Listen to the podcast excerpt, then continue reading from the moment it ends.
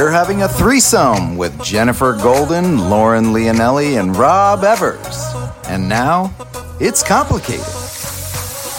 Hello, Master Daters. Welcome back for another episode of It's Complicated. The struggle is real when you're dating in the city. I'm Jen. And I'm not Jen. And I am Rob. So, you know how you ask your friends where you should take your first date? What on earth this text means? And if it's okay to post a certain pic on the socials? Well, that's what we call your village, and we think you can't date or relate without them. Welcome to our village, and you should be pumped to be here because we are bringing you expert guests who are filled with all the answers that will take some of the guessing out of the game. Make sure you subscribe and share our podcast with your friends so we can help the village grow even bigger. You can find us at It's Complicated Podcast wherever you get your pods, and don't forget to tell a friend. You might be tuning into our show because we're funny and you love us, duh. Or maybe because we have a hot new male co host, obviously. Or maybe it's because you're single, looking for a relationship, and you have questions.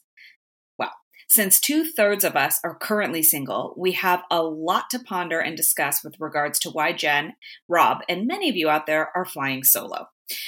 Okay, starting with the both of you guys, why do you think you and everyone else are still single? Like, what do you think the, one of the main issues, one of the first issues that pops up in your mind? I want Jen Ooh. to go first on this one. I, I was going to say you should go first. also, by the way, the word still sadly has such a shitty connotation because it insinuates that we are delayed in our coupledom as though we're doing something yeah. wrong. Like well, we've been clocking you and you're still single. Yeah, so we're, we're timing you. Right. I think a lot of the time people probably have problems and that's why they're still single and they haven't done the work. Unlike us, who really do a deep dive week after week as we prepare for these episodes and really work on ourselves to be pillars of the dating the dating society Exactly. We're we're leading by example, although none of us really are, except for Lauren. But I think in terms of me, I think I'm still single because of a couple of things. One, the past that set me on a path that makes me not want to ever repeat the past. So I'm like hypersensitive to anything that looks and smells like the past. Also, I am old enough now to know that I'm super happy with my life and what it takes to come into my life needs to be additive. So, if I go on dates with people that are like slugs, I literally cannot stand it. I want to stay at home with my dog and watch a Hallmark movie instead because I find more value in my own time than sitting across from an annoying stranger. Yeah. and getting ready to go out with them. That's a whole you're not process. Just, you're not just dating to date and you're not going to make excuses for people who just don't rub you the right way from the get go. So Right. I'm not trying to find a companion. I want a life partner that I want to do life with, like my friends that I choose to do life with. I want to actually enjoy the person and them to like fill my cup, not feel like a job interview or like a freaking work coffee. Like, ew, no. So I'm, I'm going to go different than Jen here because Of course you are. Well, I knew you were going to do this anyway. Like when I when I knew this question was coming up, I knew you were going to do this because I've known you for a long time. So I am going to take the different approach from Jen. And because, like I said, I, I knew you were going to do that. But I am going to take full responsibility for why I'm single. I'm not going to put it on other people. I'm not going to say it's because of assholes out there because of this. I didn't say that. I just said they're boring. You literally called them slugs. Okay, like, but as an asshole, did you think? Do you think every? Okay, maybe you step on them and you think they're assholes because they're in the street. But when I see a slug, I'm like, oh, you annoying thing! I have to walk around you now. That's sort of how I feel about dates. right, but you're saying you're single because of everything out there, not because of what's like because of you. Well, I'm choosing how to spend my time, so I'm single because I'm dating with purpose. Well, I am too, but like I think that I'm still still single because of the choices that I made and because of the mistakes that I possibly made and because of maybe my EQ wasn't as high with the people that I dated, you know? So I think that I had a big part on the reasons why that I'm single, you know? So yeah. I, I, mean, which is something I think we'll figure out today. I think that Jen and I are going to get a nice ass whooping today from our guest well, um, listen, I have dating stories from the past that could also give me an ass whooping too. I mean, listen, we all do what we all do, but eh, you know, there's like things like emotional avail- availability and like fear and all these things that come into play. It just it feels honestly like there's so many things to consider when it comes to relationships. It it just overwhelming and it's no wonder why people are just like dead in the water or single or still single. So, we're really happy because we're going to thank our relationship gods for bringing us Kira Sabin. She is a positive psychology coach and host of League of Adventurous Singles podcast. She is also known as the ringmaster of the dating shit show. Haha, so, so titled so perfectly. And she is back in on the pod to discuss the five signs that you are emotionally unavailable and you probably don't know it how to stop worrying about getting hurt in dating and relationships, and this is a good one the stages of relationships and why most of us cannot get past stage one or two. Dying to dive into that. Kira is a certified coach, podcaster, swear bear, and the troop leader of Love at League of Adventurous Singles, a team of community that can't wait to support, cheerlead, and empower the fuck out of you on your way to creating a healthy, loving relationship. Together, they call bullshit on the beliefs that are sabotaging your happiness and relationships and keep you accountable on your love adventure. She's been helping singles around the globe build important dating and relationship mindsets and skills since 2007. She's based in Madison, Wisconsin, and yes, don't ask. She does. She loves cheese. She's the master of ceremonies of the dating circus. Welcome back to the show, Kira. Yay! Yay! Guys, I'm so glad you're having me. Thank you. I'm so glad to be here. We are so glad you're back. And now we have to ask you the tried and true question that we ask all of our guests Are you single, taken, or it's complicated? So I am taken. I actually got married a couple years ago. I met my husband uh, in my hometown of 5,000 people at a bowling alley, which was like the high school reunion you didn't sign up for. You know, like you go there and like everybody you know, and you're like, ooh, this is horrible. Uh, yeah. And we made out by a dumpster. We got really drunk off a Sambuca and made out by a dumpster. And then in the back of my mom's car, like we were 16 and I was 41 years old. And you were driving your mom's car. Yeah. All right. Or your mom was there and just she she was she was cool. She was not there. She was not there. she was not your chaperone. I I have no idea why I even drove her car. I just know that that's where we ended up making out like idiots. And uh and we're now an amazing, healthy, and happy relationship seven years later. well, that's because you know all of the things about getting into healthy relationships, which we're going to dive into because we have a billion questions. Ask away. Well, we like to ask this question too, just before we get into other things too. Like, how did you know he was the one? And that could lead you into some of your tips and tricks too. But what was was there like a moment? Was it a gradual thing? So, first of all, I don't really believe in the one. I think I'm probably going to say a lot of controversial things here. So, I believe that we choose someone that A has similar values, kind of looks at the world in similar ways, uh, as well as wants the same shit that we do. So that's that's part of it. And then finally is willing to show up when things get real. I think that we can be with actually a lot of different people, but most of us don't actually know what we personally need. We don't have any kind of relationship skills and our thoughts about what love is. We don't even know what love's it love is. But when you like say, it's when you say like shows up when things get real, like how far down the line does that come? Do you know what I mean? Because like how real does shit get in the beginning when you start dating somebody? Oh my gosh, we're gonna have so much fun today, Rob. Swear to God. Uh, the thing is, is that the way I teach my ladies to date, Mhm. real stuff comes up sooner than later. If you're like being yourself, if you're setting boundaries, if you're letting somebody know like this is okay with me and that's not okay with me, like you're gonna find out really quickly if that person's willing to have those tougher conversations versus just live in the romance phase their whole entire life. And they want to. Someone who's living in the romance phase in their entire life is like not a good sign slash not realistic, is what you're saying. what i'm saying is it's it's not real so what happens if you want to if you want to ride the roller coaster right if you are all into the spark all into the chemistry all into the little chemical compound that like triggers like cocaine in our brain because it does by the way. And that's actually uh right. That's actually the first stage of every relationship is you know the honeymoon period. You guys have probably heard it called right?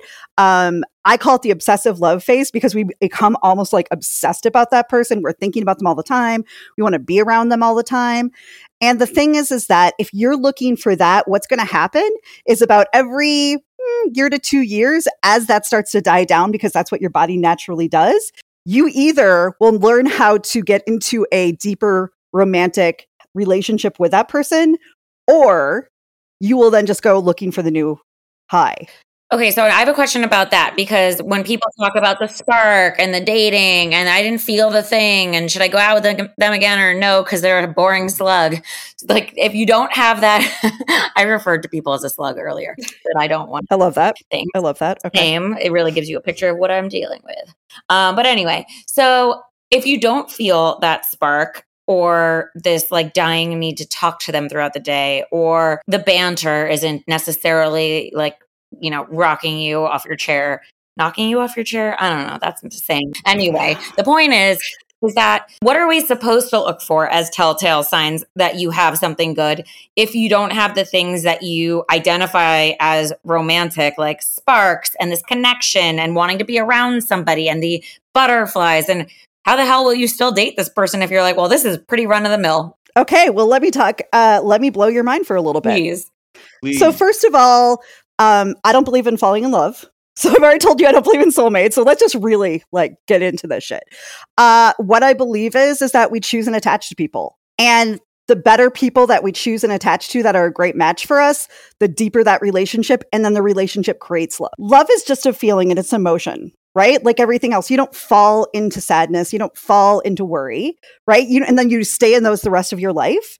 We have actually been taught about love incorrectly so what I teach is you meet somebody who can do something great, like a great relationship with you. And yes, it can be fun and you can laugh and there's banter, but you're not going to know on date one if that person's going to be able to like be amazing and show up for you. Everybody can be great for the first three months, right? Put your best foot forward, make sure their apartment's clean, whatever the fuck it is.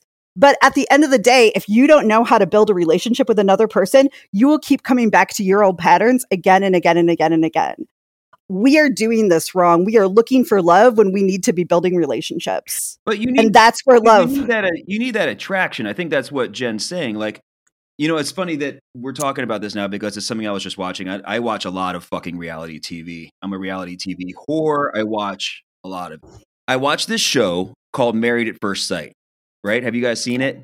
Yep. Yeah. No. Okay. All, you haven't. You you would love I, it. Kira. no. You should watch it. No, I actually that stuff makes me like kind of sick a little bit on the inside because it's all perpetuating lies. No, but but this is the thing. This is the thing. The, the, the people that are like the professionals on the show. You know, there's a preacher, there's a uh, psychologist, there's a love psychologist, there's a sex psychologist. There's all these people that are like are the matchmakers that put these people together. And one of their main things is like this marriage isn't based on physical attract or like uh, like right away attraction, like what you're saying. You know what I mean? There's it's a science on, to it. By the Right, way, I think married at first sight should be called arranged marriage because it's not, you're not married at first sight being like love at first sight. It's married at first sight meaning like we're just putting two people together, figure it out.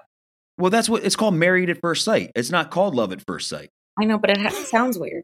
Anyway, so married at first sight is uh, what they're they're they're kind of preaching exactly what you're preaching. I think we all think it's going to be like you know they're supposed to be bam boom ba right off the beginning, but it's like they're teaching people how to like you're meeting this person for the first time. Are they going to show up for you? Marriage is a work in progress. There's always going to be something. It's not about that.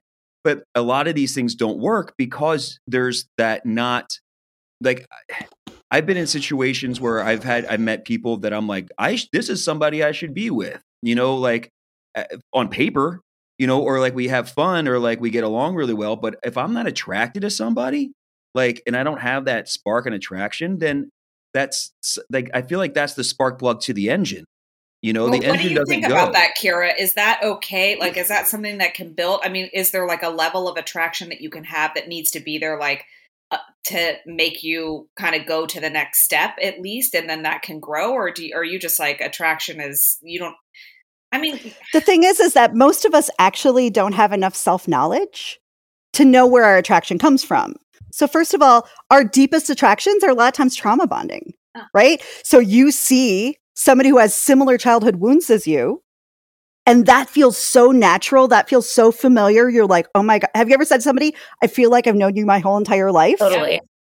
That's not love. Right? That's actually usually you are bonding over something you both experienced, and most likely it's not healthy. Wait, okay. I have a question for you because I'm, I think I'm actively trying to trauma bond where Excellent. Yep. At least we can admit it over here. I'm like, hey, you have a dead parent. Same. Want to marry? Right. So maybe have some conversations first before the one I marry.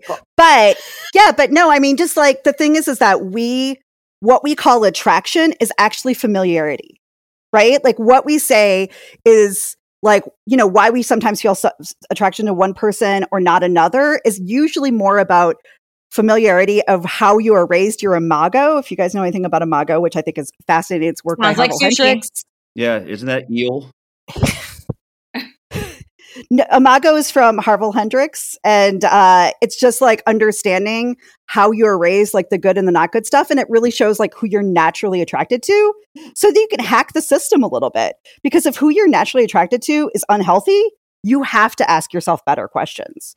So when we just say like it's black or white, like hey, I'm attracted to this person, I'm not attracted to that person, like that's like puts love in and relationships in the whole magic zone, which I'm not really into. Mm. I'm into like at least like attaching your head along to your heart. And it makes sense too because think about like sometimes it used to even if I liked the person or was attracted to the person, if I was like a, the first two or three dates, like I could only let my brain go so far thinking about marrying them and having kids with them. And it was so far down the road, it almost like gave me anxiety. It was like, stay in your lane, focus, like don't get too far ahead of yourself because it was almost like weird for me to jump ahead to that thought with somebody that I didn't really know or trust, or like it would make me feel icky. Like, Which is the opposite, the opposite of Jen, who this like she's like, can I marry this person tomorrow? What are they not giving Well, me? I would ask those questions. I would ask those questions, but if I really thought like went into that thought process, it would kind of give me anxiety because it was like putting the cart before the horse, sort of. But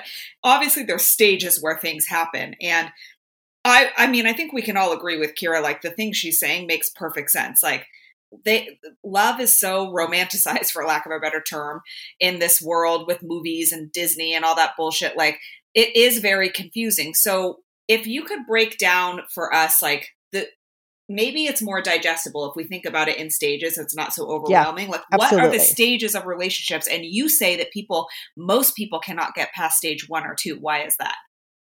And it's not that they can't, it's just that they don't. And don't. like I said, a lot of that is is lack of self-knowledge. A lot of that is understanding what love and relationships really are.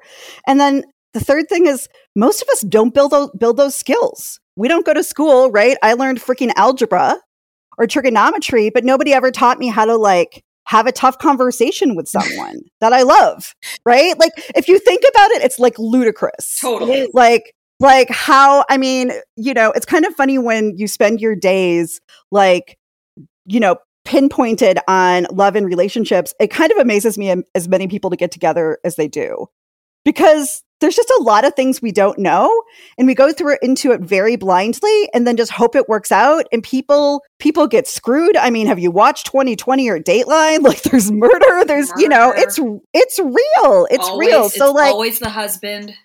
Always. I'm See, maybe I should be single forever so I don't get murdered. Yeah, there's actually like about four stages that I like to talk about. And I feel like things just sometimes clear up when we know some of the basics that because we learned most of the things about love from either really like poor parenting, right? Like whether you even like love your parents and think they had a great relationship, their expectations for their partners were completely different than the expectations we have for our partners, right? Like my mom married a nice boy from a nice town with a nice family who like could could like provide for them. That's not what my goal was. My goal was I wanted a fucking partner, right? Like I want somebody who's showing up with me every single day, choosing this and doing it because I kind of think life's pretty hard, you know, and doing it on your lo- own, like can be harder or not. It's just, it's also just different. But the first phase is the romance stage, exactly what we were talking about. So that's the sparks, that's the chemistry, that's the chemical.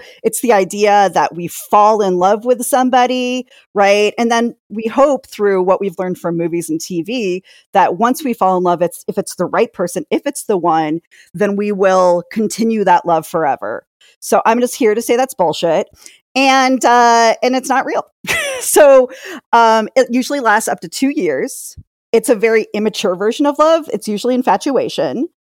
Um we see them through rose colored glasses, right? Because if you've ever been in just like, especially like the younger version of yourself, that kind of, you know, like everything they do is amazing, right? And that's actually part of the way our, our bodies n- naturally create these chemicals so that we will attach to people, so that we will procreate with people. It's super unsexy. It's super unromantic. It's super true.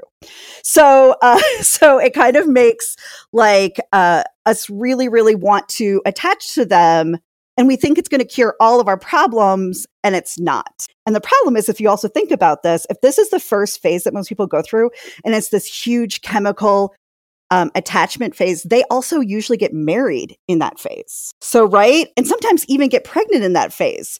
So, it's it's a little scary because we're still like the chemicals are running our body.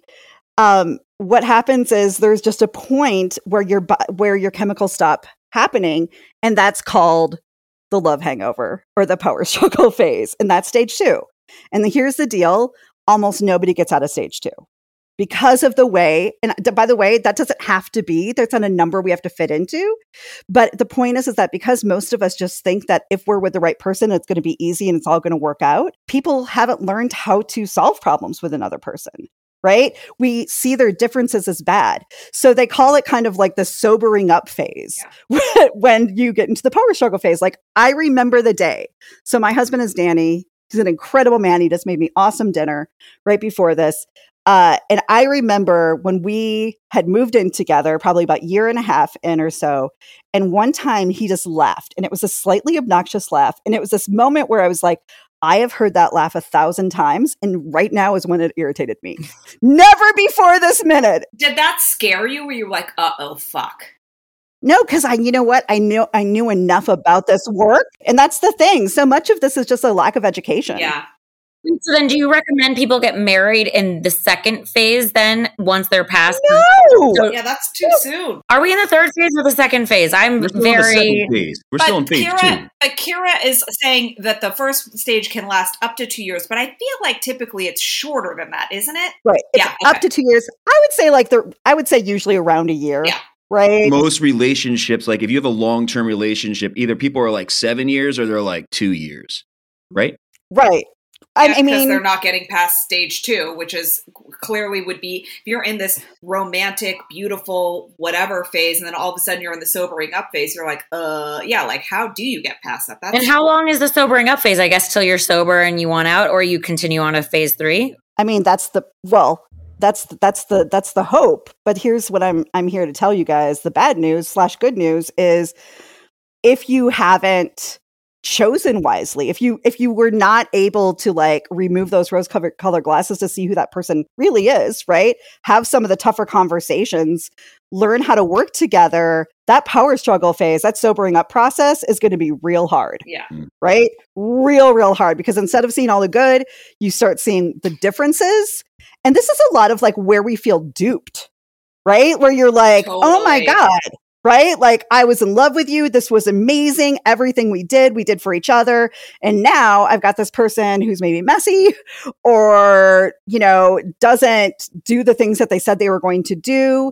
And what happens is two things, right? We either work at trying to change them back to the person we hoped they were, or we punish them for being not who we hoped they would be. exactly. And that's when our attachment styles flare up. I spend a lot of time on this, guys. Okay, no, this Yeah, no, I was so gonna- I was going to say, I was going to say that when you, so like when you're teaching your your league, right? Um, do you this like you make people aware of like the signs, like like a slippery when wet sign when you're driving down the road? You're like, it's going to get a little uh, dicey up here around this time frame. When that shit starts to happen, acknowledge it, and then figure out if you want to end it or move on to stage three. Is that kind of without punishing the other person? I mean, here's the ideal, right? Here's the ideal, and I feel like it's something that um, that I've done, and I've, I'm seeing that my people are doing. The ideal is the fact is you do some of this work up front, right? You freaking know how to how to have a tough conversation. I can't even tell you how many people when I say, "Well, gosh, have you asked them if that's what they want?" And they're not even willing to say like if that person wants a relationship. Yeah. How are you going to have a like life changing, happy and healthy relationship if you can't even have like the basic freaking conversations on a day to day basis. Yeah. It's ridiculous the way we look at love. So, I mean, so the thing is, is that if you do some of this stuff up front where you're like, actually know what you're looking for, right? Not like what you think is going to be good on paper, not what your parents want you to put, not what your friends want, but what you not only want but need People- to feel good. and people are on a afraid daily to do basis. that. Kira, sorry, I'm interrupting. I just feel like we Yeah. talk about this a lot. Like people are afraid to say what they want, especially women. I think because they think it makes them look desperate. Right. So, what I find very interesting is I do a lot of work around attachment styles, right? And we've confused emotional unavailability with the avoidant pa- attachment style. 80% of men are avoidant attachment style. Not all of them, right? And not all women, but 80% of men. So, we now Why is think that. be- I have no freaking clue. Wait, I do. It's it's part of parenting. It's part of our society by how we've raised them, our culture, what we told, tell men they can be or they can't be, right? Right. And so all of that adds into our attachment style. So what happens is when that that flares up in a relationship, um, one person's pulling away and then one person's running towards. Right? It's kind of the pursuit or the or the like the pull away or the pursuit. And it's like a toxic bond that you create then with that like push and pull that you get stuck in. And that's a lot what the power struggle is. I was actually listening to one of your guys' past episodes today, preparing for this, and Dr. Abby, I'm not remembering her last Oh, name, yeah.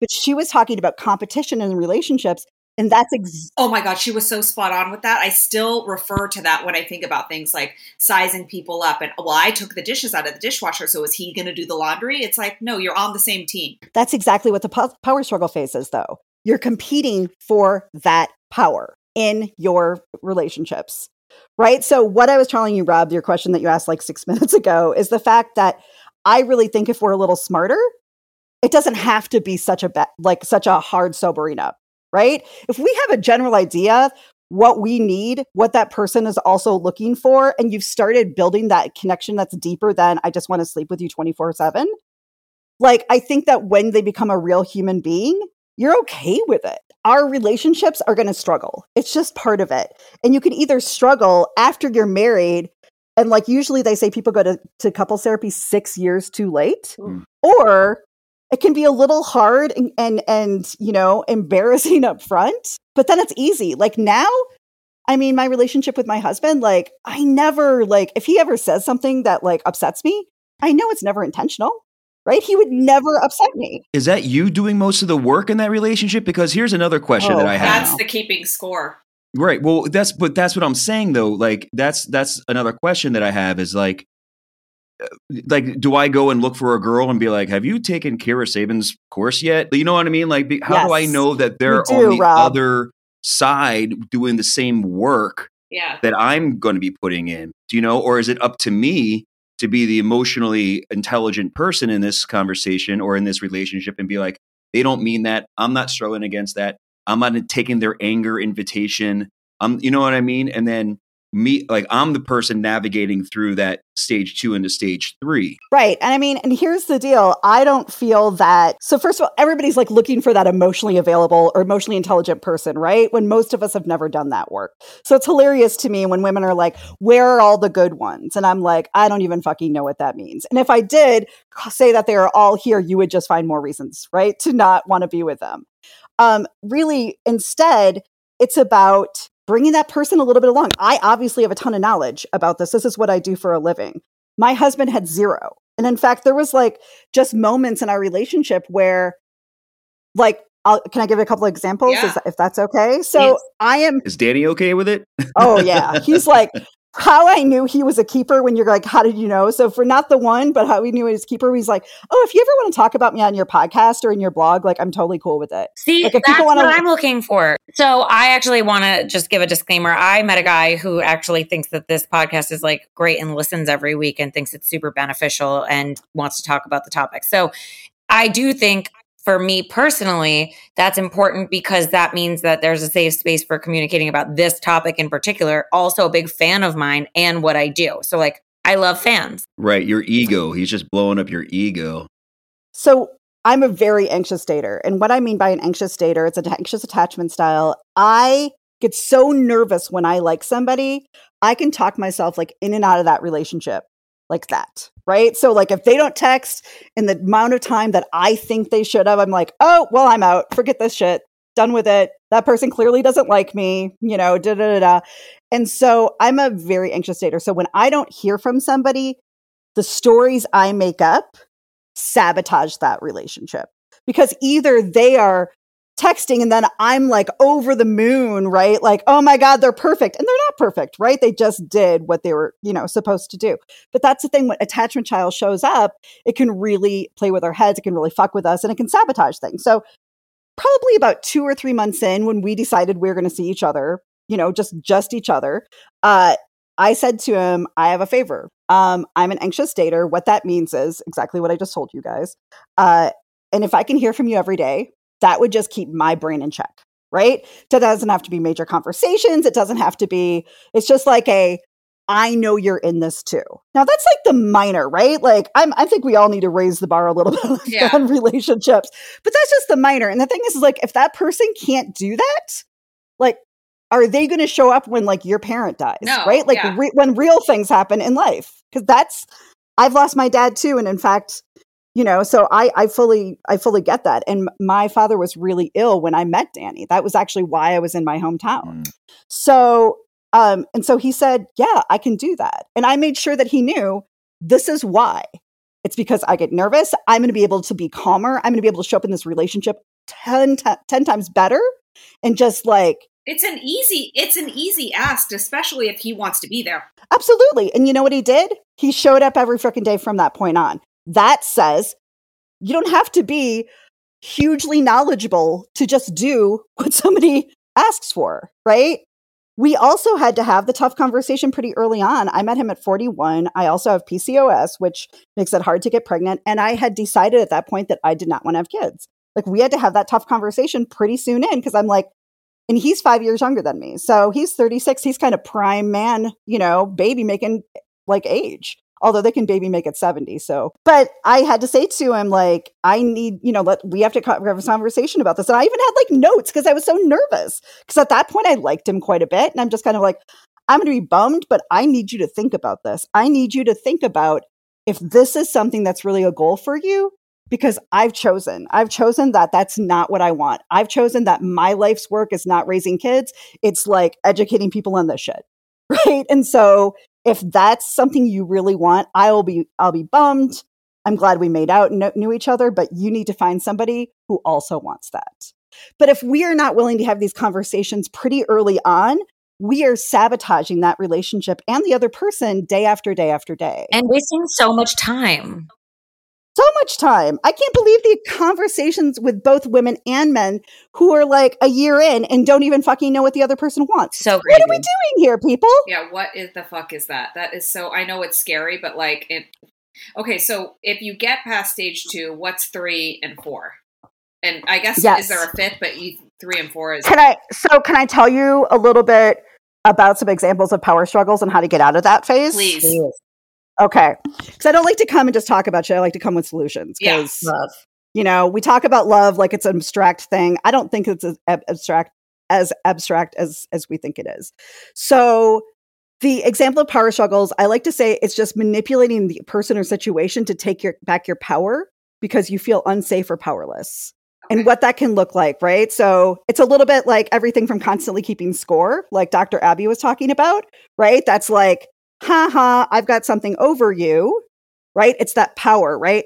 Playing games to make your partner jealous, right? All of a sudden you like a, an ex's picture, you know, shit like that. But people do it all the time, right? Another another way that people power struggle, they withhold information and expect their partner to read their minds. Mm. That's something because we've been told like if they're the one, they'll just know. Yeah. I mean, where in the rest of life is that a thing? Nowhere. Nowhere. Nowhere. My dog doesn't even know what I want. Um, another one is hoping and kind of setting them up to disappoint you so that you can hold it over them. Yeah. right? Because then they owe you. That's the power, right? And then also unwilling to compromise to solve a problem in your relationship. If you can't solve a problem, that problem will come up again and again and again and again. I don't give a shit on this about the spark on the first date. Can you guys solve a problem together? Because if not, it doesn't matter. What about when people are like, well, I'm just me. This is who I am. Like, well, I personally call bullshit on that. Like, sure, if you have like a health issue, maybe, but otherwise, everyone can change because that's what we're doing with self improvement. It's not called self not improvement. we're constantly changing as humans. Like we just are. Whether or not you're doing the same patterns every day, we are still changing in the way as we experience new things. So if somebody's like, this is just the way I am, you can be like, okay, that's great. But that's a fixed ass mindset, and I'm not having a relationship with that. Exactly. Because if we can't work towards something better together, then this isn't a relationship. It's just a stupid excuse or, or laziness, or just like when people were like, sorry, I'm sorry you think I'm a bitch, but I'm just being honest. I'm like, no, you're just being a bitch. You can still be honest without being a bitch. Like, shut your mouth. It's like that. It's like in that umbrella of like a response that, well, it's just the way I am. It's like, okay. That's all fear, right? That's all ways that we sabotage so that people don't ever get close and then we don't ever get hurt. Yep. Right? When people say, when people are like, I don't like to talk about my emotions, what the hell do you think you're going to do the whole entire relationship? right? Like you're going to be coming home and talking about your emotions. Like that's just part of being a human, right? Yeah. Like you do it with your friends, and whether or not it's been acceptable in our society, if it doesn't make a good relationship, then we have to question it, right? Like everybody's kind of like, where do I meet the right people? I'm like, you're asking the wrong questions. What do you actually need? Do you know how to get it? Can, do you have the confidence to speak up for it? Right. And, and, and can you walk away if that person can't do it for you? So that's kind of that. And how to get out of the power struggle phase. Make sure that your values and goals line up. Everybody wants compatibility. Like, I don't give a shit if you both love The Walking Dead if if like right? Like people are oh my god we both watch the walking dead and love tool. I don't know. But you have to make sure like you're both your values are the same right? Like that the real you know, shit. as well as yeah the real shit. Because i'll tell you if your values if you've ever met somebody and you wonder if you have different values it's when you look at them and you're thinking how could you think that? Yeah. right? That is a difference in values. And let me tell you that's the kind of shit that breaks up relationships not falling out of love. You know? Yeah. um as as well as being uh understanding how you work so you can teach that other person it's amazing to me that i'm like i'll ask my clients i'm like okay so when when like something bad happens how do you handle it? You know? And what do you need from another partner? And they don't even know. So if you don't even know what you need how is somebody else supposed to know what you need? Yeah. Totally. right? Like this is like if we're talking self-help, this is how you help yourself. It's not by like texting the right thing. It's not by having the best profile. It's about like knowing how you work so that you can teach that person as you're dating them. And nobody feels like, you know, when they sober up, like, shit, what did I get into here? Right. Right. Um, and then also like learning the skills to like listen, to acknowledge, to work through the struggles. And then also the big thing about like that that happens in that power struggle phase is you see the differences and you think the differences are wrong. Where I just see our differences as different. And one of the ways I say that is like Danny is the type of person who wakes up, he needs like a hour to 2 hour arc right? There is like coffee, right? He does pour over coffee. It's like a process. Then he needs to enjoy the coffee. You know, there's like this whole thing. I am like a wake me up 15 out. I'm brushing my teeth, I'm throwing on clothes, and we go. Like that's that's the way we do things. Nothing's wrong. It's just different. So at first I would just get really because I'd be like, let's go, let's go, let's go, right? And now I'm just like, let me know when you're like 15 or 20 minutes out and I'll get ready right? It's an easy solution. But when we think people is different is bad, right? Like that's, but I mean, that's the kind of shit that weirdly breaks people up. You get judgy. Yeah. They're like, oh, that's, yeah, but that's a really good point. It's like, just fucking make it work. It's not even make it work. Well, I mean, like, figure out how to, like, what you did. Like, you kind of made that situation work in a way where you were just like, all right, it only takes me 15 minutes, so give me a 15 minute window. Like, that, it's not basic. You don't have to sit and drink pour over coffee together to have a successful relationship. Like I didn't have to go to Burning Man and play beach volleyball with that idiot. I wasn't going to take him to ballet. So I'm still bitter that I was judged so harshly on my likes and dislikes for my personal tastes. But I can see that. yeah, but you could have. But there are certain things that you, if you were in a situation where things were a little bit more aligned, those things could have worked out in a way if you we're recognizing the things that you want and the things that he wants and then just kind of like merging together to make it like okay and not a bad thing. Because there are other things you can do together. Yeah, but I'm sure that what, what Kira's saying is that, you know, it took time for them to figure out that Danny likes to get up and have coffee and he takes his time to get his stuff together and he likes his space. And his alone time's probably that time in the morning where it is drip coffeeing, you know, and he has time for his thoughts and whatever. And then Kira is like, she, he, it might have annoyed Danny at first that she just gets up 15 minutes later and is like, he's like, come on, come on, come on. Or it might have annoyed her that he maybe wanted her to get up, you know, earlier, but they figured it out, right? Yeah. You guys, Right. over And it sounds so it sounds silly, right? But it's amazing how once those kind of like little wedges go in your relationship, they build. Yeah. Right. And those power struggles just and then you stop trusting that person. You stop trusting who they are, that you stop trusting that they're a good match for you. And then you're just looking for the ways out. Totally. You're just looking for the reasons. And the thing is, is that I now not only accept that difference for him, like I want him to have that time because I want him to have his best fucking day possible because I love the shit out of him and he loves the shit out of me. and you're on the same team. right. let me ask you a question when it comes to that being on the same team. Like, eh, like, like it, from what I'm kind of understanding a little bit, and you know, obviously, I'm I'm probably you know off here, but it sounds like you decide to hitch your wagon to somebody, and then like you work through it no matter what. Like, it, like stage two could be like if you make it past stage two, you love somebody, you say you know you guys have a uh, you've been living together, you've been dating whatever for two years, and then now you're just like now I'm going to make it work. You know, no matter what comes up, what goes down, no matter what annoys me, what doesn't annoy me, I'm going to like at some point you have to be like I'm hitching my wagon to this person. Otherwise, you just leave, right?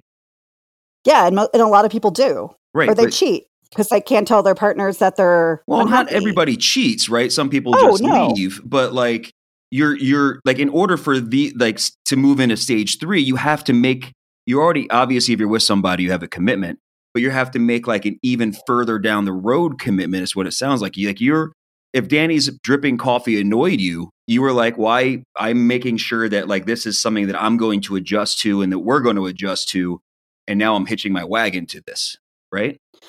And I think it's a little bit of a mindset shift because I hate the word compromise. Who the fuck wants to compromise, right?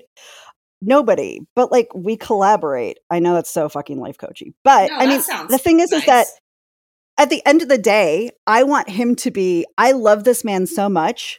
I want him to be as happy as possible, right?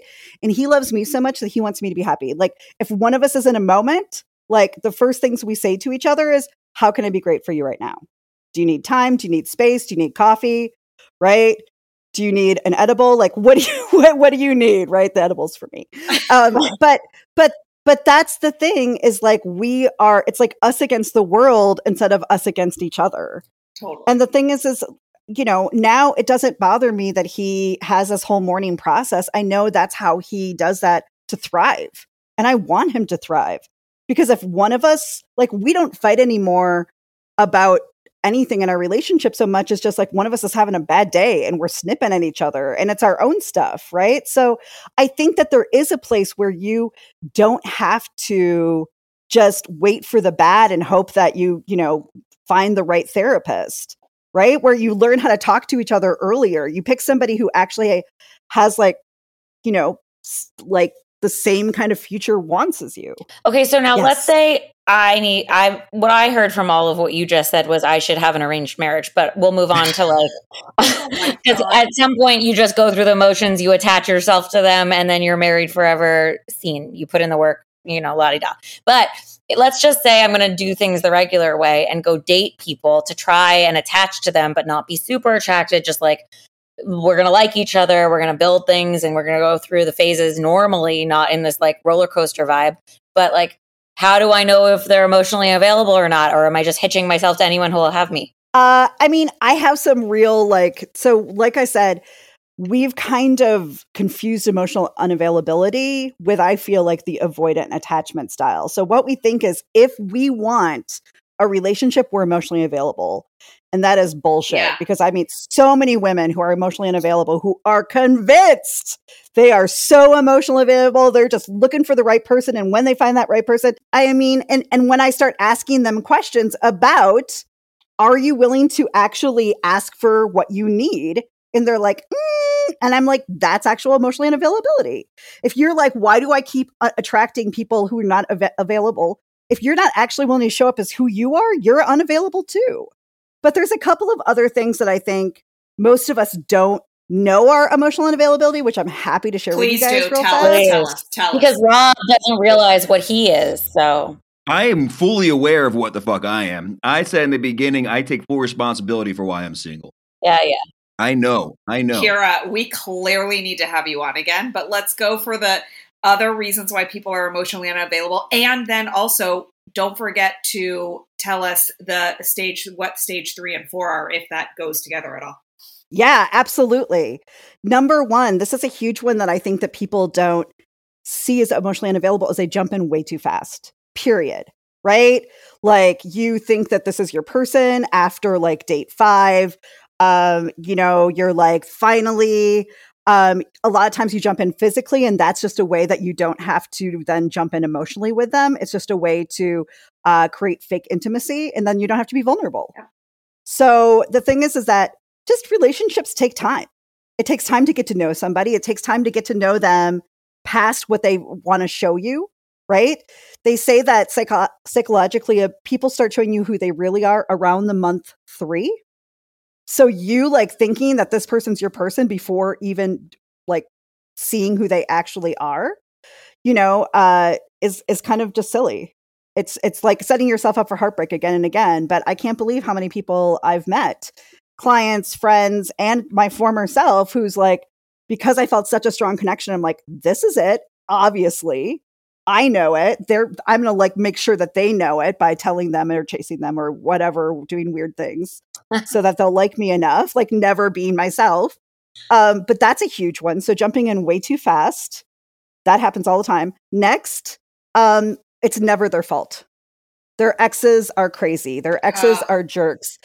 They cannot believe that, you know, they've dated another jerk and, and they don't understand why. And it's not them, it's men or it's women or it's whatever. And I don't give a shit what kind of jerk or craziness you're dating. I want to know why you're choosing it. I want to know why you're continuing to date it. And I want to know like why like what your role is.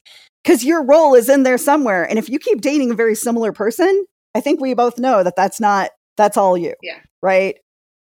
The other thing and I think that this happens more and more and more and this is where social media is super fucking us up is this perfectionism.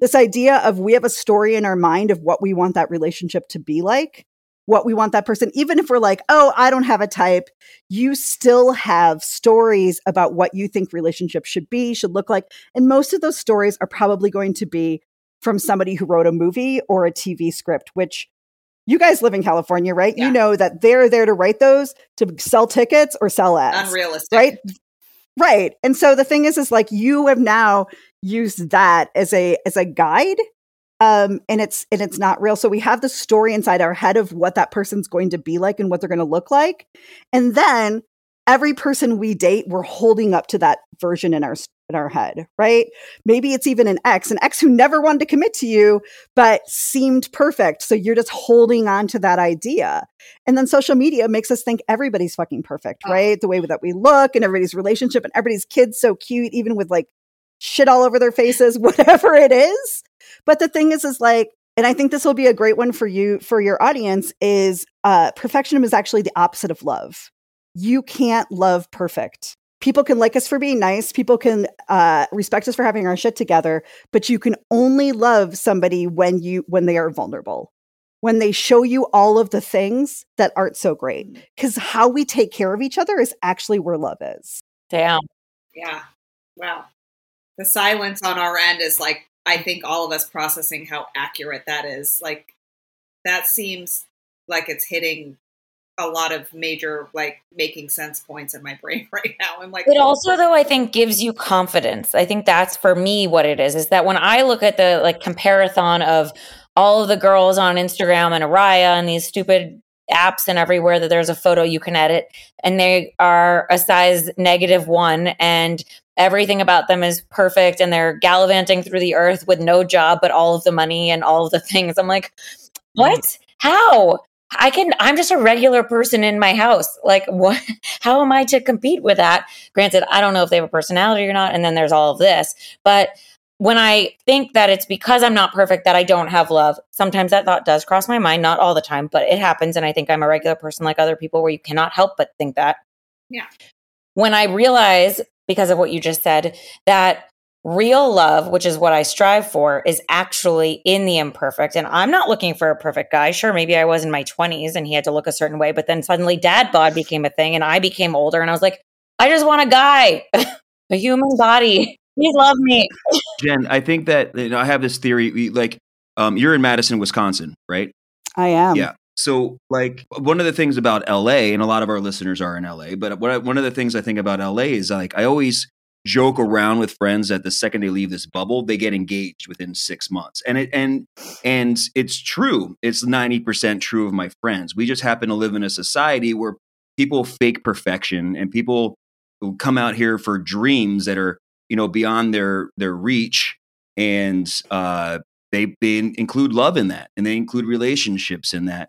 And then when you go outside this bubble, Jen, I think if you listen, I, I think that we live in this weird city, but I, I would put money on the fact that if you move to another city outside of Los Angeles, you would probably be married within. You trying to send me away? I just think that I just think that there's there's too many people that are not real out here. They're not real. I agree. people. Actually, when I go to Miami on the dating apps, I get responses that are very concerning to me, like, "Oh my gosh, you must not live here because you're pretty and you seem smart." I'm like, "I'm sorry, what? What is happening in Miami that I am now some hot commodity? Great, but I don't live here. Maybe I should half the time. Uh, that is why I tell you I think you should move there, even though I don't want you to go. But yeah, I mean that is I, ge- geography must come into play too. I guess. I To me, you know what though? To me, it's values, right? I actually lived in LA. So I actually lived in LA in a former version of my life. Uh, I lived in the Palisades. Um, I did not like it at all. I mean, I think LA is beautiful. I mean, the weather is, I mean, it's amazing. I think the people aren't real.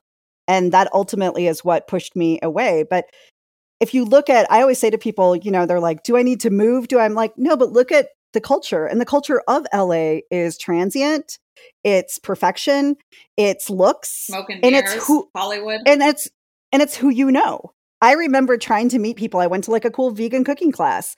And I remember like multiple people were just really bummed to find out that I didn't know anybody in the industry. And then they didn't really want to talk to me Yeah. anymore. And I was like, that sucks. oh my god, you should have put meat in their food.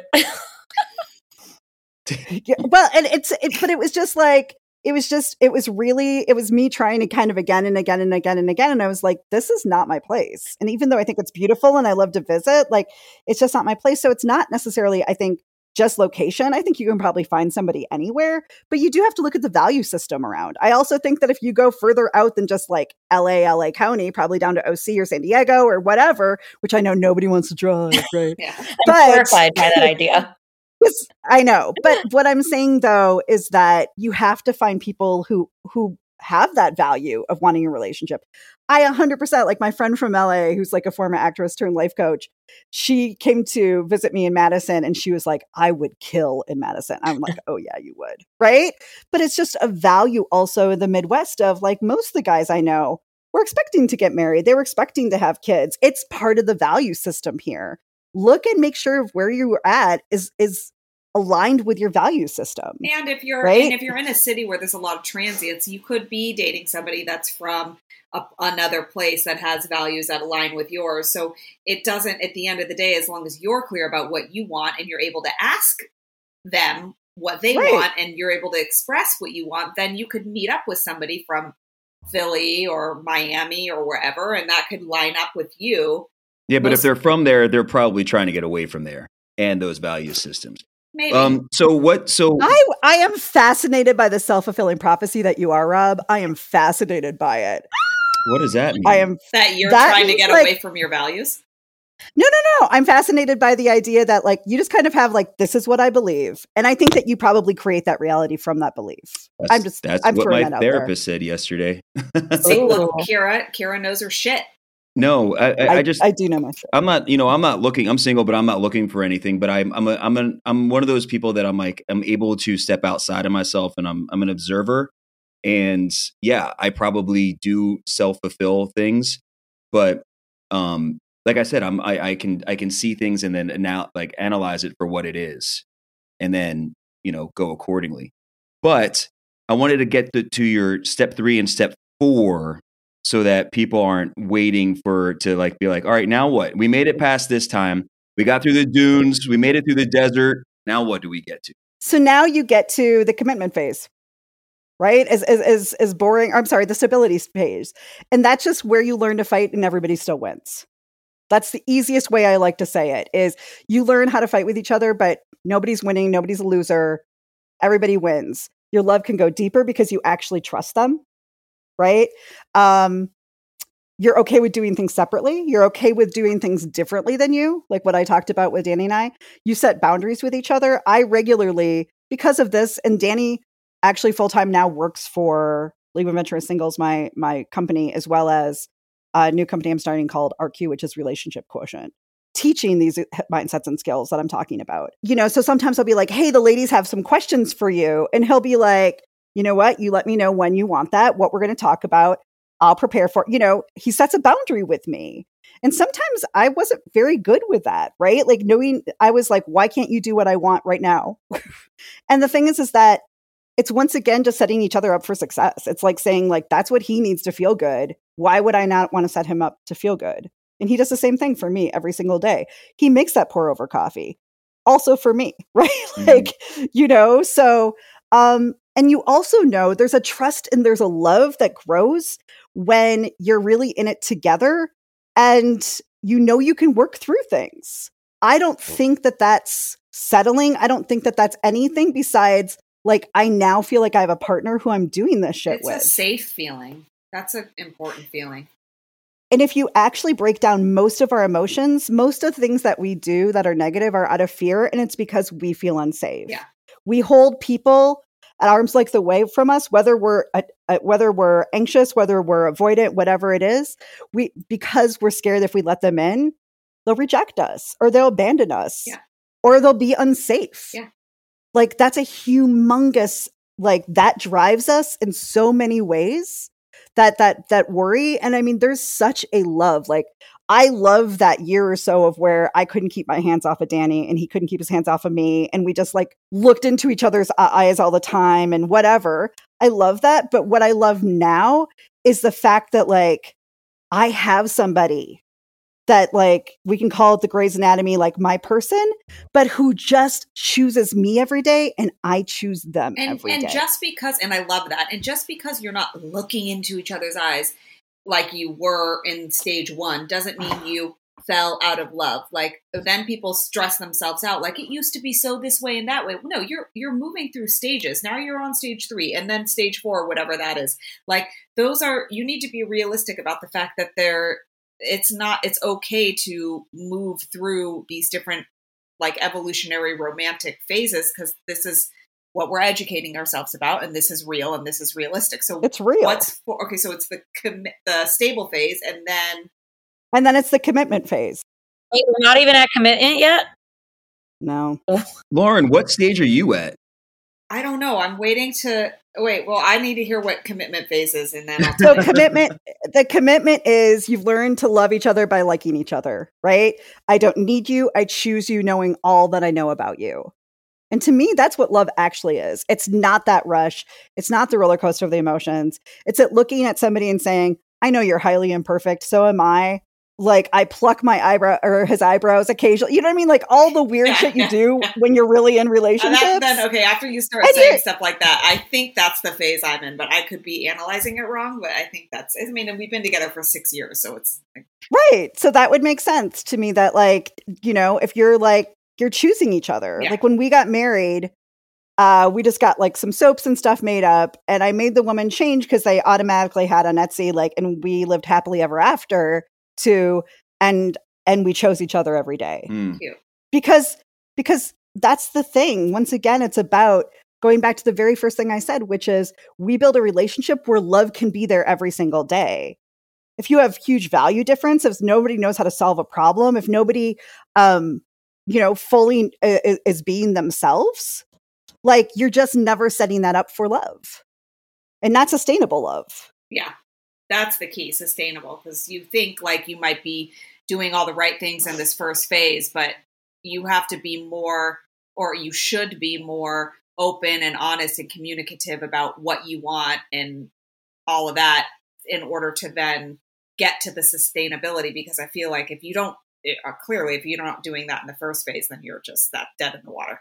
I mean, the thing is, is that most of us, what we're taught is don't show people who we are, Yeah. right? Like, think about like every episode of Friends. Like, there's a secret. Don't tell that person, right? I don't want them to know, or they won't love me, or they will leave me, or they'll break up with me. Like, almost every comedy shows that. Almost every drama shows that, like, to withhold. Mhm.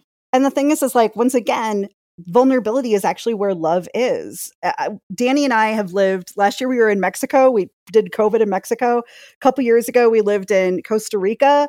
We have been some of the greatest places around the world, but our relationship is made like on this couch when I'm talking about my weight.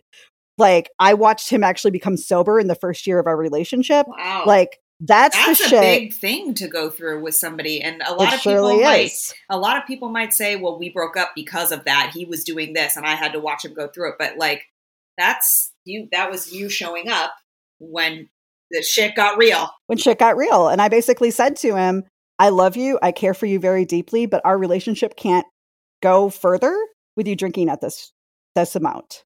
Right? Like and and I that's a whole nother podcast that we could talk about. But but that was something that I did out of love for him. That I was like, and I may and the thing is is that I can't stay in a in a long-term relationship where there's always going to be something more important than us. And that's really what addiction is. I would love if like I don't know if you girls do this because I'm you know this is what my fifth or sixth podcast with you guys. But like, do you guys ever do like questions? Like people like do questions, like like write in or do anything like that. We got to figure out a way to maybe do that if we can. But I th- what I like about you, Kira, being a guest is that we usually have people that tell us when we're in a relationship how to keep the relationship or that stuff. But I like that this is the beginning stages of like how to find somebody and what it takes to, you know, make it to the next level, which I think is amazing. I think it's a flawed part. People regularly are saying to me, like, do you work with couples? And I'm like, there's a shit ton of fucking people who work with couples. Yeah. Right?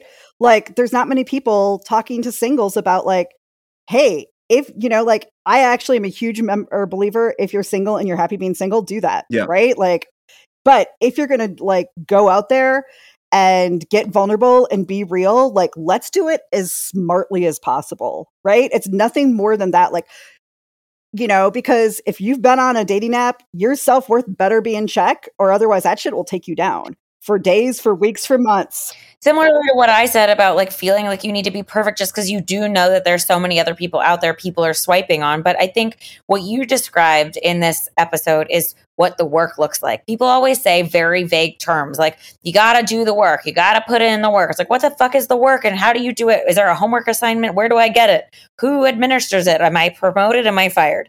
Like, you explained what the work looks like and who is actually willing to do it and why you do it. And I think that's what's super important because when you describe a relationship as work, people then are turned off by it versus why it's important to actually put in effort. It's to sustain the relationship and get over those humps and actually really get to know each other and work as a partnership, which is ultimately, I think, if you ask people, what they're looking for, they say that, but then they don't understand what it takes to get there.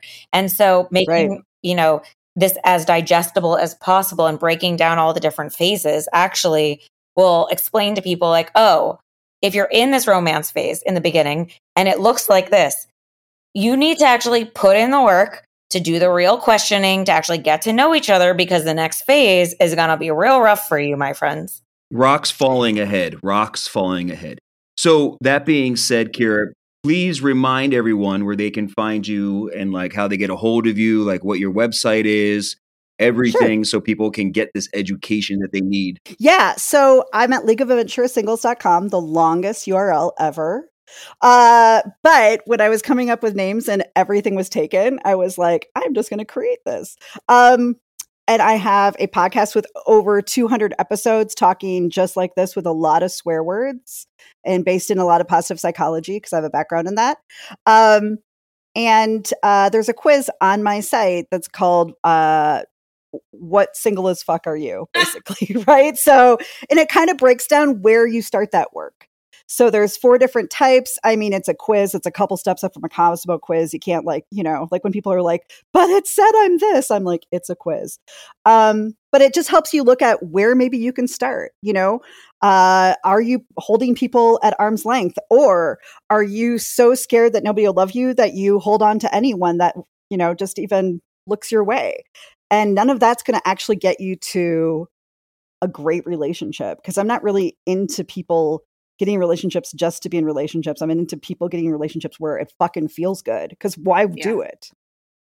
Right. And that's what's happening right now in our world is that women, for the first time, don't have to be attached to somebody to survive. Right. Like that's 1970. Yeah. That's when we actually could open up a bank account on our own. You know, that's not that long ago. I was born in the 70s. So what's happening is we're all like really don't know our footing anymore and we have to like learn this shit and choose each other. And the one thing I want to say is when you're like there's so much comparing out there, when you build a relationship as strong as I have with my husband, like I don't fucking want any other people, right? I don't want to have to like get naked in front of other people. I don't want to have to like teach them how I orgasm. I don't want to, yeah. you know what I mean? Like, I don't want any of that. Like, he's my guy and I'm his person. And for right, you know, and for as long as that works, like we'll continue choosing each other. But it's it's amazing how like I'm never worried about somebody cheating because we're so vulnerable and so far in this together. That's never a concern. Yeah. And I just want people to know that that love and those kind of relationships do and can exist because we don't see them many places because we're not taught how to get them. And that's yeah. what I do. And and you guys don't forget to to follow Kira on her social media sites as well, which remind everyone where that is and go to League of Adventurous Singles.com where you can see her podcast, you can see all those things, but where are you on the socials? Uh, at Kira Sabin. So my name, K I R A S A B I N um, all across. I've posted three whole TikToks, so pretty much a pro.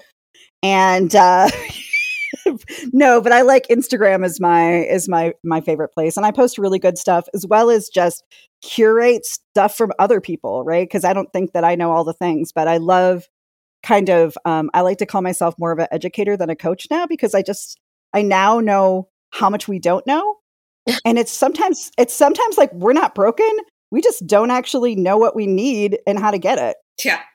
Kind of just changes shit, Hence you know? the whole Absolutely. entire COVID I mean, conversation, but that's also another subject.